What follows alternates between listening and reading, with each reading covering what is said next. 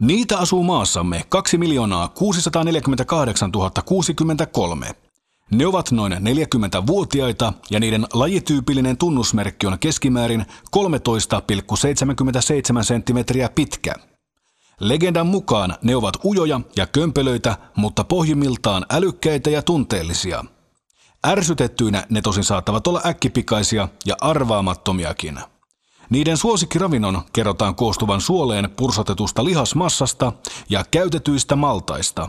Liikkumiseen ne käyttävät mieluiten neljää kumipyörää. Tervetuloa suomalaisen miehen seuraan. Vieraana Kake Randelin. Ollaan tällä hetkellä parhaillaan, niin Kake Randelinin synnyin Torpassa Mäntyharjulla ja josko me sitten aloitettaisiin ihan alusta.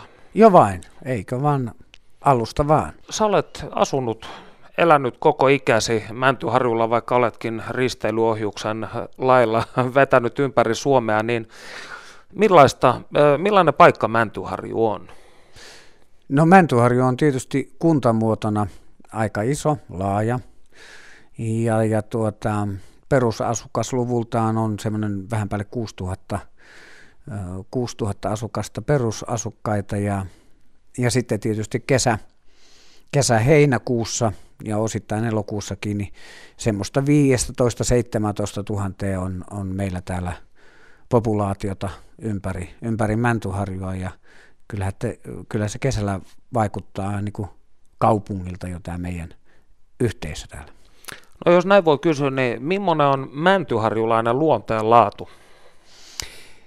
Jaa, no täällä on, äh, jos sanotaan, että mi- miten tämä on koostunut, tämä Mäntyharjun, äh, Mäntyharjun ihmiset täällä näin, niin täällä on hämäläisiä, karjalaisia, savolaisia ja mitähän ne muut on?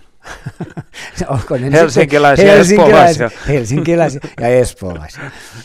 Niin, niin tota, täällä on, täällä on sanotaanko aika, aika pitkälle niin kuin mm, eri, eri tämmöisestä suomalaisesta kulttuurista olevia henkilöitä ja, ja, ja tota, kieli, esimerkiksi jos puhutaan kielestä, niin, niin täällä periaatteessa ei hirveän paljon puhuta meidän niin kuin semmoista omaa kielikantaa, vaan tämä on, on sekoittunut sekoittunut tämä kielikanta ja henkilökohtaisesti mulle tämä on, tämä on tosi rakas paikka, koska olen syntynyt täällä ja, ja, ja ihan ollut koko ajan niin kuin mäntyharjulaisena ja, ja niin kuin tässä nyt ollaan täällä mun kotimökillä, niin ihan täällä kotimökissä syntynyt. Ja sä sanoit mulle tuossa aiemmin, että sua on yritetty vikitellä muuttamaan pois Mäntyharjulta vuosien aikana, mutta sä et ole tällaiseen suostunut. No joo, silloin 80-luvun alussa, kun ennen, ennen kaikkea silloin, kun, kun oli tämä hirveän hektinen aika, keikka oli ihan jatkuvasti viikkotolkulla päivästä toiseen, niin, niin, niin silloin, silloin mua kysyttiin, että etkö sä vois niin muuttaa jo Helsinkiin, että mitä sä siellä Mäntyharjussa keskellä ei mitään olet. Ja mä sitten sanoin, että ei, ei se käy, että mä olen, tota, mä olen enemmänkin tämmöinen niin maaseutuihminen ja, ja silloin, jos tarvitaan tehdä jotakin töitä, musiikillista työtä tai muuta sitten, mitä tarvetta tulee pääkaupunkiseudulle, niin, niin, niin mä voin kyllä täältä ihan hyvin lähteä ja, ja, ja täältä on hyvät liikenneyhteydet, niin kuin tänä päivänäkin, niin erittäin loistavat. Että se on kaksi tuntia, niin on ihan tuolla Helsingin keskustassa. Kun sä saavut sitten tämmöisen monen viikon tota, myllyn jälkeen niin, niin Mäntyharjulle, niin mikä on ensimmäinen asia, mitä sä teet? No silloin, esimerkiksi mä muistan 80-luvun alussa, niin, niin mä kävin ensimmäisenä moristamassa äitiä, vanhaa äitiäni täällä kotimökissä ja, ja juotiin kahvit ja äiti teki voileivät ja syötiin ja haasteltiin, että miten keikolla on mennyt ja sitten, sitten menin tuonne omaan kotiin ja, ja tietysti pitkän työrupeaman jälkeen niin tietysti suomalainen sauna ja kotiruoka, niin kyllä se on se kruunaa kaiken ton. Legendan mukaan niin äiti toivoi Kake Randelinista pappia, mutta tulikin laulaja. Mitä mieltä äitisi oli tästä? Ja, no varmasti kumpikin, oli, kumpikin ammatti on ollut ihan on ollut hänelle mieleen ja, ja tota, kyllä on tietysti pienempänä, niin, niin, niin kun kuunneltiin silloin, kun oli mummo, äiti ja siskot oli vielä tässä kotona ja mä olin ihan pikkunen, niin kuunneltiin sunnuntajaamuna Jumalan palvelusta, niin silloin mä matkin aina sitä pappia ja, ja kaikilla tietysti oli maettoman hauskaa. ja, ja, ja tota, niin, niin, no silloin, silloin siitä tuli varmasti, ja mummo eten, ennen kaikkea niin sanoi sitä, että kyllä tuosta meidän pojasta taitaa tulla pappi. Ja, ja, ja tota, no, se olisi ollut tietysti ihan, ihan mahdollista, mutta, mutta sitten kuitenkin niin äh, siitä kasvettua niin vähän eteenpäin, niin 15-vuotiaana suoritin jo e-, eka keikat ja sen jälkeen sitten toi musiikki vei ihan mennessään. Ja... Yöjuoksut alkoi. Joo, yöjuoksut alkoi ja, ja, ja tota, ihmisten viihdyttäminen tuolla maailmalla ja, ja ihan, ihan mukavaa on ollut, ollut näin. Suomalainen mies. Kake Randelin. Sulla oli sillä tavalla hankala lapsuus, että sun isäs kuoli, kun sä oli neljä vanha. Niin mitä muistat isästäsi? No isästä, isästä en muista muuta kuin sen, että kun hän lähti viimeiselle matkalle täältä kotimökiltä, niin minä olin sanonut, että mä annan isälle viimeiset kaulit ja oven pieleen pistin, pistin tuota, ö, tuolin ja sen tuolin päältä sitten nousin ja annoin isälle kaulit ja se oli mun viimeinen muisto isästä ja oikeastaan semmoinen mieleenpainunut ainut muisto. No teitä oli sitten yhteensä viisi lasta yksinhuolta äidin kasvatettavana, niin millainen sun lapsuutesi oli? No kyllä se oli, se oli aika rankkaa. Mä muistan sitä aikaa, kun kuitenkin kaikesta oli, oli puutetta. Oli, oli vaatteista ja, vaatteista ja kengistä ja, ja työ, työelämä äidillä ei ollut sitten vielä sillä tavalla auennut ihan silloin heti ja, ja, ja muuten, niin kyllä, kyllä se oli aika rankkaa. Ja sitten seitsemänvuotiaasta asti oikeastaan, niin mä otin nämä miehen työt sitten omalle hartioilleni ja siitä asti muistan sitten kyllä tehneeni kaikki halot ja, ja kaikki puu, puusouvit tuolla ja saunan lämmitykset ja vedenkannot ja kaikki tällaiset näin, että kyllä se oli, se oli hyvää, se oli hyvää aikaa. Ja nimenomaan sitä, että niin kuin mä sanon, että kaikki työ, mitä maailmassa on, niin kyllä se on tehty ihmisille tehtäväksi ja ei niistä, en mä ole ainakaan niin kuin lapsuudesta niin millä tavalla katkeraankaan, enkä että kun mä oon joutunut tekemään, joutunut tekemään niin paljon ruumiillista työtä ja rankkaa työtä. Se on yksi osa mun elämää ja se on kasvattanut mua ihmisenä. Kyllä mä silloin jo ihan lapsena niin mä huomasin sen, että kyllä nyt kun ei ole miespuolista tässä ketään ympärillä ja, ja muuta, niin kyllä se rooli, rooli niin tuli ihan selväksi siinä asiassa, että nyt on otettava se, se paikka, mikä kuuluu miespuoliselle henkilölle perheessä sulla on kaksi aikuista lasta, poika ja tytär, niin millaisen miehen mallin sä olet heille pyrkinyt välittämään?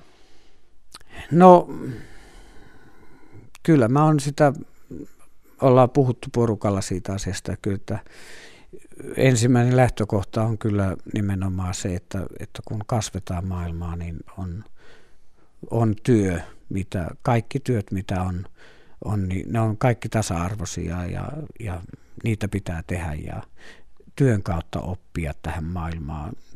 Ei täällä ole semmoista valmista mallia, että raha ei kasva puussa. Kyllä sitä on jo ihan suoranaisesti niin työn kautta ansaittava. Luin vanhaa apulehteä vuodelta 90 ja silloin sä totesit, että koska sä teet niin paljon töitä, niin et välttämättä voi pitää itseäsi hyvänä isänä tai aviomiehenä. No kyllä tietysti siihen aikaan sitten, kun keikkaa rupesi olemaan ihan hirveästi ja, ja muuta, että kyllä sitä sen jälkeen on, on huomioinut sitä itse, ajatellut sitä asiaa, että, että, että sitä tietysti olisi voinut olla vähemmänkin tehdä sitä ja olla kotona enemmän, mutta se on toisaalta, siinä on niin, se on niin monisärmäinen asia se, että sitten kuitenkin kun sitä työtä on saatavilla ja, ja, ja toimeentuloa ja kenties pitää harrastaa jotain ja muuta, niin, niin kyllä se on tärkeä lähde se, se raha, niin valitettavaa kuinka se onkin. Mm. Ja justi se, että että kyllä, kyllä monta kertaa tullut ajateltua sitä, että, että onko sitä nyt siinä vaiheessa tullut tehtyä vähän liikaa. No sulla on ollut ma- Suomen mittakaavassa niin aika huikea ura, että sä oot myynyt yli 600 000 levyä ja tehnyt parhaimmillaan 300 keikkaa vuodessa.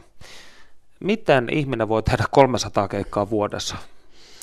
No kyllä, sitä voi, kun ajattelee, ajattelee sitä tilannetta niin, että, että siellä oli monta kertaa sillä tavalla, että, että oli kaksi-kolme keikkaa, oli, oli harjannostajaisia ja oli yksityiskeikkaa ja sitten oli bändi ottamassa varsinaisessa niin kuin iltapaikassa ja, ja sitten oli kaikki nämä, jos puhutaan niin yksityiskeikat ja kaikki tällaiset näin, niin, niin kyllä sitä vaan nuorena jaksaa. Paljon sä teet tällä hetkellä sitten? No tänä päivänä se on keskittynyt, tähän on muuttunut tämä keikkaelämä niin, niin paljon, että sehän on keskittynyt näihin viikonloppuihin, viikonloppuihin ja, ja, ja tota, kyllä tietysti kesäaikaa sitten, sitten on, on näitä toritapahtumia ja kaikkea tällaista näin, mutta semmoinen 130-160 keikkaa. Eli kuitenkin tuplasti enemmän kuin moni nykyartisti. Joo, ehdottomasti, että tietysti se tietysti taas riippuu siitä, että, että kuitenkin se näillä uude, uudemmilla artisteilla ei ehkä ole sitä semmoista vankkaa, vankkaa pohjaa, sit sitä just nimenomaan sitä tietoisuuden pohjaa siitä Suome, Suomen kansalla, että, että minkälaista juttua, minkälaisia biisiä tämä vetää ja muuta. Että en mä tiedä, se on, se on vaan niin kuin kanavoitunut, kanavoitunut näin, että joskus tietysti tuntuu se, että, että näistä muutamista keikoista niin voisi niin antaa jollekin muulle sanoa, että käy sinä tuolla nyt, mä pie, pie vapaata. Suomalainen mies, Kake Randelin. No tuommoinen keikkaelämä, niin se on luonnollisestikin, se on hirvittävän rankkaa. Niin onko sulla ikinä tullut sellaista tunnetta, että nyt lyödään hanskat naulaan, että ei enää jaksa? No kieltämättä kyllä on, on, että silloin kun on todella uupunut, uupunut pitkistä reissuista, niin, niin, niin jos tuossa niin otetaan viikonloppuna, niin se on yleensä toista tuhatta kilometriä ja, ja, ja kaksi-kolme keikkaa, yön valvomiset ja niin kun nytkin niin puhuttiin sitä, että yhden keikan tekemiseen menee, menee se kokonainen vuorokaus. Eli mm. jos sä aamulla lähdet täältä aamupäivällä, lähdet ajamaan tuonne jonnekin pohjoisen seutuville tai ja heität siellä keikaa ja lähdet sen jälkeen ajamaan, niin se on koko vuorokaus menee siihen. Keskimääräinen ö, keikan tekeminen on, on semmoinen 17 tuntia. Voisi sanoa, että sä olet ensimmäisiä suomalaisia koneiskelmäartisteja. Ja silloin kun 80-luvun alussa tämä lajityyppi ikään kuin tuli suosituksi pääasiassa sun kauttasi, niin kansahan löysi tämän välittömästi, mutta muun muassa Peter von Baag totesi Iskelmän kultaisessa kirjassa tai nimitti ö, tätä sun musiikkia niin kertakäyttöiskelmäksi, niin ärsyttikö tämmöinen arvostelu? tota, näitä on näitä en mä, en mä, en mä tiedä, se on jännä juttu. Näitä arvostelijoita on ollut kautta aikojen ja, ja, ja tota, en mä sitä sano, että e, mikä on kertakäyttöiskelmää ja muuta. En mä tiedä, jos näitä nyt katsoo, niin kyllä joka ilta täytyy esimerkiksi kappale nimeltään Avaa hakas tai Tarjani esittää ja tästä nyt on kuitenkin yli 30 vuotta, niin mikähän se kertakäyttöiskelmä sitten on? Hyvä kysymys ja, ja tähän asiaan liittyen, niin mä oon kuullut tämmöisen legendan myös, että lauloin levyraadissa yhden ensimmäisen levysi kappaleista, ja raadissa mukana ollut näyttelijä Eero Melasniemi alkoi kritisoida sitä tyyliin, että hän ei kestä suomalaisessa iskelmässä kop kop kop avaa hakas tyylisiä laulutekstejä ja te sitten teitte tästä Melasniemen kommentista kappaleen. Joo, se oli, se oli tota... Kerrassaan nerokasta täytyy sanoa. Se, on, se oli nerokasta ja, ja se on nämä sananikkarit sitten, kun ne rupeaa tekemään tekstiä, niin se on jännä juttu, että ne voi, ne voi ottaa ihan tuommoisesta, ja sehän oli ihan hyvä slogan, että kop, kop, kop, ava hakas ja, ja ja, ja tota, ottaa siitä kiinni ja tehdä hyvät. Ja niin, se oli sitten vuonna 1983 ja kuitenkin sitä on, on ainakin se 67 000, jos ei 70 000 kappaletta myyty. Niin. Mutta Eero Melasniemi ei ole sitten tullut ikinä vaatimaan rojalteja. No ei joo, ei ainakaan tietävästi. Tota, minä tietysti otin herneitä enää siinä jonkun verran, että, että, että mitä se nyt tuolle sanoo, mutta aina kautta aikojen on ollut arvostelijoita ja on ollut tekijöitä ja, ja tämä on, tämä on elämää. No onko sun mielestä sitten suomalaisen niin kansa, joka tykkää purnata tai valittaa, sanotaanko näin? Mun mielestä Suomen kansa purnaa vähän liian vähän, koska nykypäivän asiat on myöskin sellaisia, että, että kyllä kansan pitäisi enemmän, enemmän myöskin pitää ääntä niistä asioista, mitä, mitä tuolla kentällä tapahtuu nimenomaan politiikassa ja politiikan linjauksessa ja politiikan yleensä niin kuin eteenpäin ajamisessa. Ja, ja kun ajatellaan tätä näin, että meillä on, meillä on, meillä on pieni Suomi ja, ja, ja me ollaan suomalaisia ja meidän äidit, äidit ja isät on rakentanut tämän maan ja mä en, mä en ymmärrä semmoista juttua, että me pystytään niin kuin hyvin halvalla, halvalla tota, luopumaan tietyistä asioista, jotka meille pitäisi olla jo periaatteessa pyhiä. Ja nimenomaan se, että, että tämä on, on yksi asia semmoinen, mikä minua on nykypäivänä erittäin paljon askarruttanut, on tämä työ, työyhteisö sekä sitten työn tekeminen ja ja, ja nimenomaan tämä työllisyyspolitiikka. Asia, mikä on askarrutta, niin, niin onko, onko sellaisia työpaikkoja hirveän monta, että, että siellä tullaan kysymään, että pidettäisiin semmoisia iltoja ja istuttaisiin yhdessä johtajatason ja työntekijätason kesken ja kysyttäisiin, että miten te henkisesti voitte. Suomalainen mies, Kake Randelin. Se on sama niin kuin tässä työssäkin, niin meiltä ei ole koskaan kysytty sitä, että että kun kapakat on lähtenyt sille linjalle, että kello 12 artisti astuu vasta laulamaan ja, tai mieluiten puoli yhdeltä, yhden, puoli yhdeltä tai yhdeltä, niin, niin onko meiltä koskaan kysytty mitään sitä asiaa, että, että onko, onko tämä hyvä aika aloittaa, jaksatko sinne ja, ja muuta. Että se on semmoinen tietynlainen ihmeellinen liukuma, No mulla on kuningas alkoholin kanssa aika hyvä suhde, että se ei määrää minua enkä minä määrää sitä. Eli kyllä minä alkoholi otan, mutta mä yleensä tulen sitten, mulla on, mulla on työ, työn kanssa ja, ja sitten vapaa-ajan kanssa, mulla on ihan selvä ero. Ne on kaksi eri asiaa.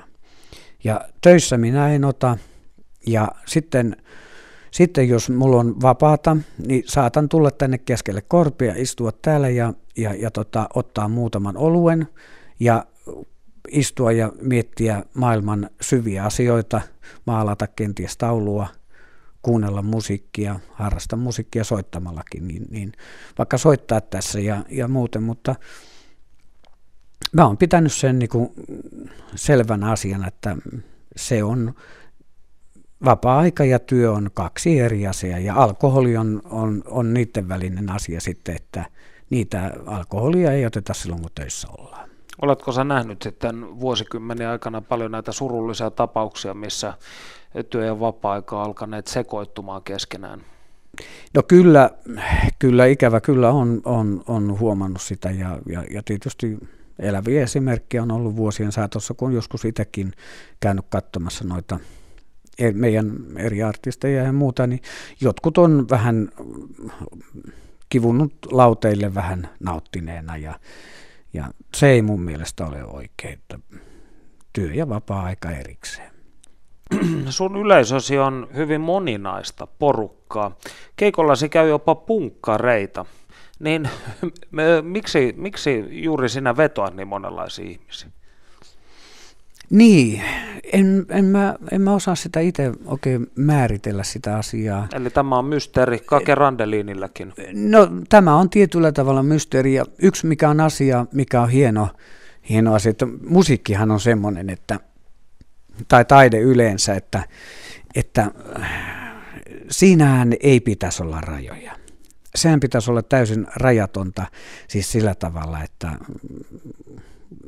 varsinkin, varsinkin musiikki, niin, niin, niin tuota, se on semmoista, joku on tietysti vannoutunut tietyn alan, tietyn genren kuuntelija ja tietyn musiikkityylin ja omaksunut jo aikaisemmin ja sanoi, että ei, en mä voi kuunnella tota ja tota musiikkia, enkä mä kuuntele sitä, mutta tämä niin sanottu retro-meininki, niin se on, se on saanut niin kuin aika hienosti niin kuin vallan, että ei ole enää niin, kuin niin hirveän sidonnaisia siihen tiettyyn omaa, omaa musiikkiin, mitä kuuntelee. Ja, ja tuolla justiin nyt, kun oltiin, viimeksi oltiin keikoilla, niin siellä tuli ihan näitä nuoria lautailijoita, lautailijoita, jotka kävi laskemassa siellä mäkeä ja oli pipot päässä ja silloin mä ajattelin, että, että on tämä uskomatonta tämä musiikki, että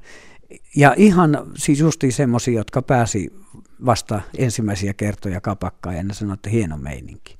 Niin, niin. En, mä, en mä todellakaan, mä en osaa sanoa, että mikä siinä on, mutta kai se on semmoinen välitön, välitön hauska meininki. Ja, ja tietysti nyt jos kun niitä kuuntelee, niin kuin meikäläisen esittämiä kappaleitakin, niin kyllä siellä on monessa, mä tykkään siitä, että myöskin laulussa on jotain sanomaa ja joku story takana. Ja kai siellä on semmoisia juttuja, jotka niin sitten ihan kuunneltavanakin niin, niin herättää jonkunnäköisiä ajatuksia ja tunteita. Mikä sun lauluista on sun suosikkisi? No sitä on, sitä on vaikea sanoa, mutta... Sanota, Omista lapsistaan.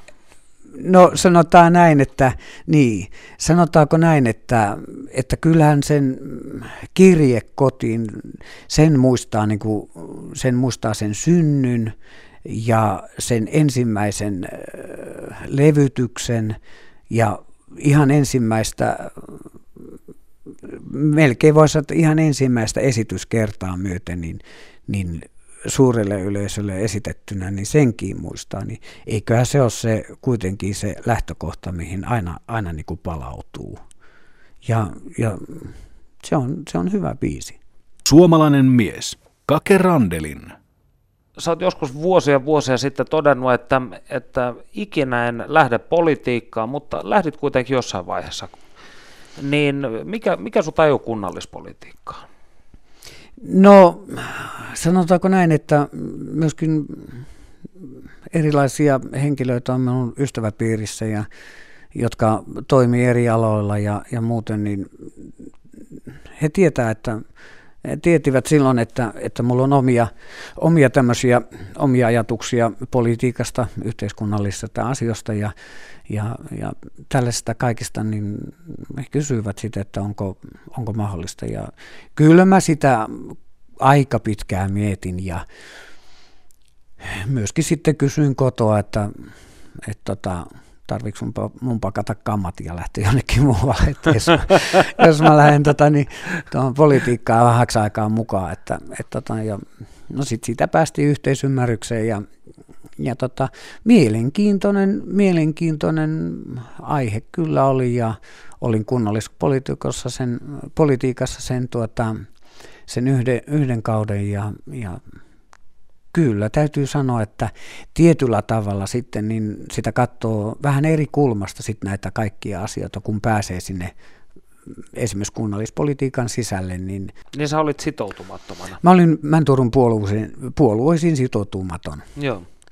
Mutta jos sun pitäisi luokitella itsesi jotenkin poliittisella kentällä, niin olisiko se enemmän vasemmalla vai oikealla? No mä, mä sanoisin näin, että mä oon sitoutumaton. Hmm.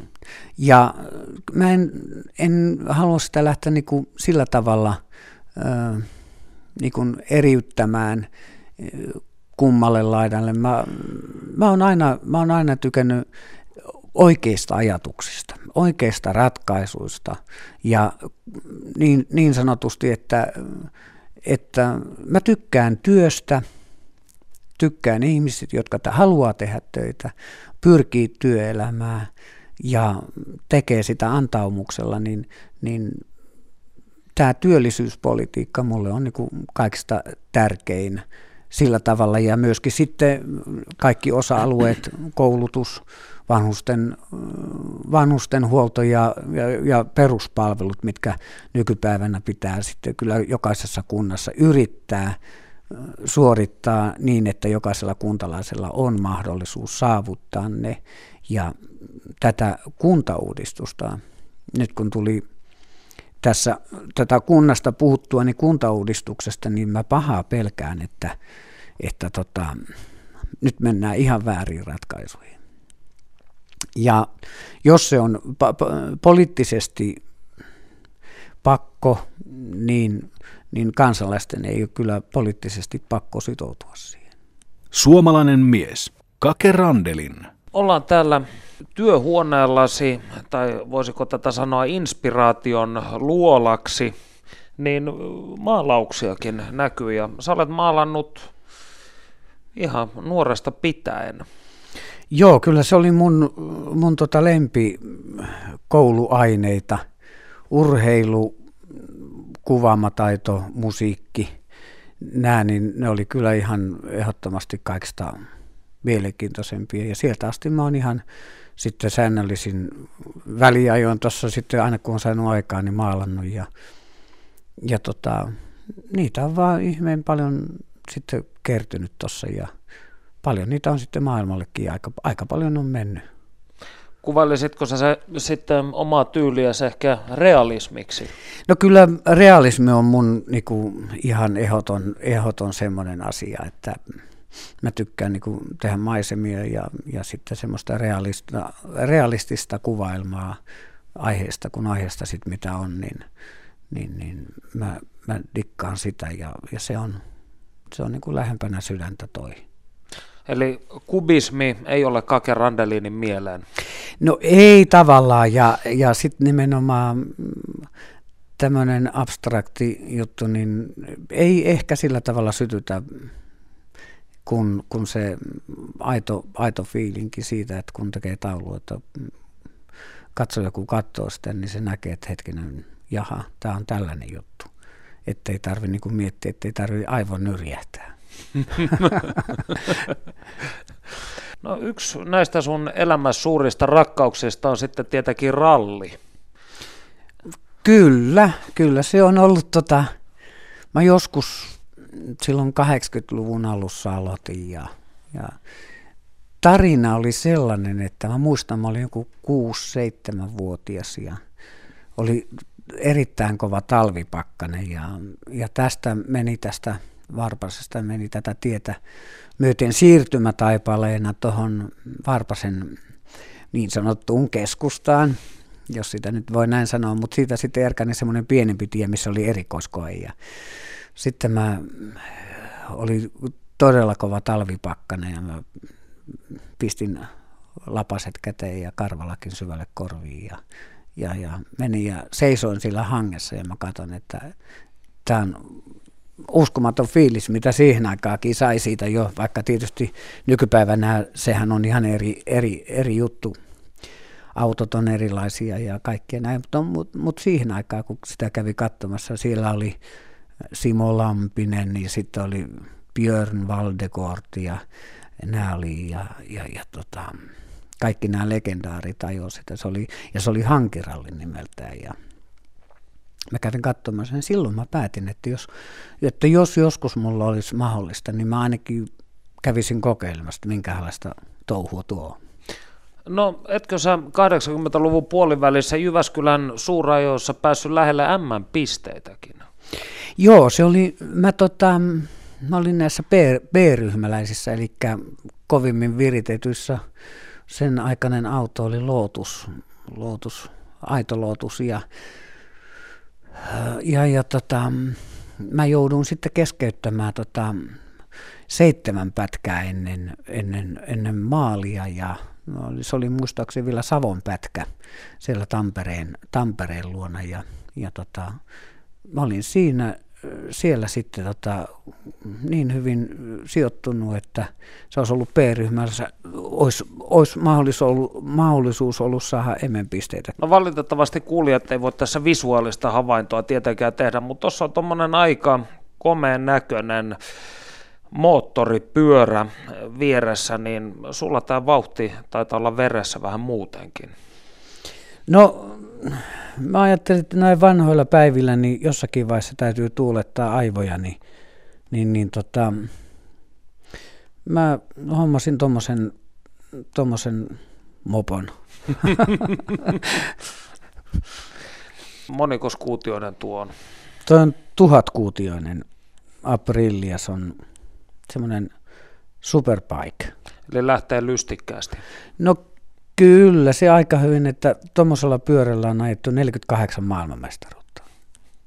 Vauhti on tietysti, siitä seuraa usein myös vaarallisia tilanteita. Sähän olet ollut muutama otteeseen ihan tämmöisessä aika kovassakin kolarissa. Niin... No kyllä, 74, niin valitettavasti tuossa Mikkelissä silloin ajettiin auton kanssa yhteen moottoripyörä. Mä olin moottoripyörällä ja, ja tota, siinä sitten vähän sattuu vähän sattu kumpaakin kaveri. Kyllä se totta kai, niin se on, se on vakava tilanne. Ja sitten mä huomasin, että se kaveri, joka on, on mun kyydissä, niin oli mun kyydissä, niin, niin tuota, se on siellä liikkumattomana maassa. Ja, niin kyllä se on, se on sellainen tilanne, että ei sitä voi sanoa kuvailla sitä kauhun tunnetta, mikä silloin on. Sä olet myös ennalta nähnyt yhden onnettomuuden, mihin, mihin sä olet joutunut. Niin voitko kertoa tästä kuulijoille? No joo, jos sä tarkoitat sitä ralli, rallijuttua, niin mä näin unen, että oli mutka ja siinä oli kivi ja, ja tota, siihen joku auto ajoi ulos ja kuinka ollakaan. Ja mä olin sitten seuraavassa kilpailussa ja mä tota, kuinka ollakaan, niin ihan meni vauhista sinne ojaan ja osui sinne kiveen. Ja sitten mä huomasin, että tämähän on ihan samanlainen mutka kuin mikä siinä unessakin oli. Että Kyllä näitä, näitä, on, näitä tämmöisiä niin sanottuja ennen unia on, ja niitä on ollut aika paljon, ja on, on todellakin pitänyt paikkansa. Haluatko sä nähdä näitä lapsena jo vai? Milloin nämä tuli kuvioihin? No ehkä, ehkä lapsena niin ei osannut sitä niin kuin yhdistää. Ehkä sielläkin on, on niitä jo olemassa ollut, mutta, mutta vanhemmalla iällä niin on tullut näitä sillä tavalla, että, että sen osaa yhdistää heti, että tämä on, tämä on niin sanottu enneuni. Mitkä näistä sitten ollut semmoisia sun elämässä kannalta merkityksellisimpiä? No sanotaan, että yleensä, yleensä niissä on vaan on sellainen asia, että kun niitä ei osaa sillä tavalla sitten lähteä kertomaan kellekään, kun ei ole niin selvää paikkaa siitä, että missä näin tapahtuu ja muuta, mutta, mutta se, että tämä nyt ei ole, tämä ei ole semmoinen ennen uni, vaan tämä on, tämä on semmoinen näky, mitä mä näin silloin neljävuotiaana tuossa meidän pihassa ja, ja, ja tota, en osaa sanoa mikä se oli, että se oli vaan kirkas, kirkas valo ja se oli, en sitä osaa sanoa minkä muotoinen se on, mutta mä näin sen ja, ja se oli, se oli niin semmoinen ensimmäinen, mikä on, mikä on todella jäänyt mieleen ja, ja, ja sieltä sitten varmaan niin nuoresta iästä asti on nähnyt näitä mitä se kirkas valo sitten myöhemmin, kun sä olet tulkinut sitä, niin mitä se tarkoitti? Tai? No se on, se on vaikea sanoa, että sillehän tietysti löytyy joku tietysti skeptinen ihminen löytää sille heti vastaavanlaisen selityksen, mutta minä en ole löytänyt sille selitystä ja, ja en tiedä sitten, en tiedä sitten mikä, kuka tai mikä juttu se sitten oli, että, että, että mihin se viittasi taikka, taikka muuhun, mutta, mutta tota, tällainen näky on ollut olemassa. No suhtautuuko sitten sun mielestä ihmiset yleensä turhan skeptisesti etiäisiin vastaaviin? No minun mielestä nykypäivänä on tullut avoimuus paljon enemmän näissä esille, mutta, mutta vielä on, sanotaanko näin, että tietysti prosentuaalisesti en voi sanoa paljonko niitä on, niitä ihmisiä, jotka jotka sanoo, että ne on vain harha-aistimuksia ja, ja tietysti kaikkihan yritetään nykypäivänä selittää myöskin ihan tieteellisesti sit, että se on ollut harha taikka, taikka joku muu, mutta mä en usko niin. Mä uskon siihen, että tässä elämässä ja maailmassa ja, ja myöskin ympärillä oleva maailma niin on sellainen, joka, joka tuottaa – tuottaa paljon enemmän siihen, mihin me vielä tänä päivänä ei pystytä näillä normaali, normaali ihmisen aistimuksilla niin saamaan selvyyttä. Mutta niitä, niitä meidän ympärillä on koko ajan. Sitten kun näistä asioista on, on keskustelu henkilöiden kanssa, joilla on samanlaisia taipumuksia taikka, taikka sitten on nähnyt ja, ja muuta, niin, niin, niin ollaan tultu siihen lähtötulokseen, että että näitä kaikille ei, ei anneta eikä näytetä, koska he eivät ole vastaanottavia. Ja sitten kaikki yritetään vaan tieteen, tieteen keinon todistaa sitten, että ne on aisti, aistiharjumuksia tai, tai jotain muuta sellaisia, että on ollut liian väsynyt tai jotain muuta vaan. Mutta Mä uskon kyllä siihen, että meitä, meidän ulkopuolinen älymme on, on paljon kehittyneempi kuin mitä me pystytään niin kuin tällä hetkellä aistimaan vielä. Suomalainen mies, Kake Randelin.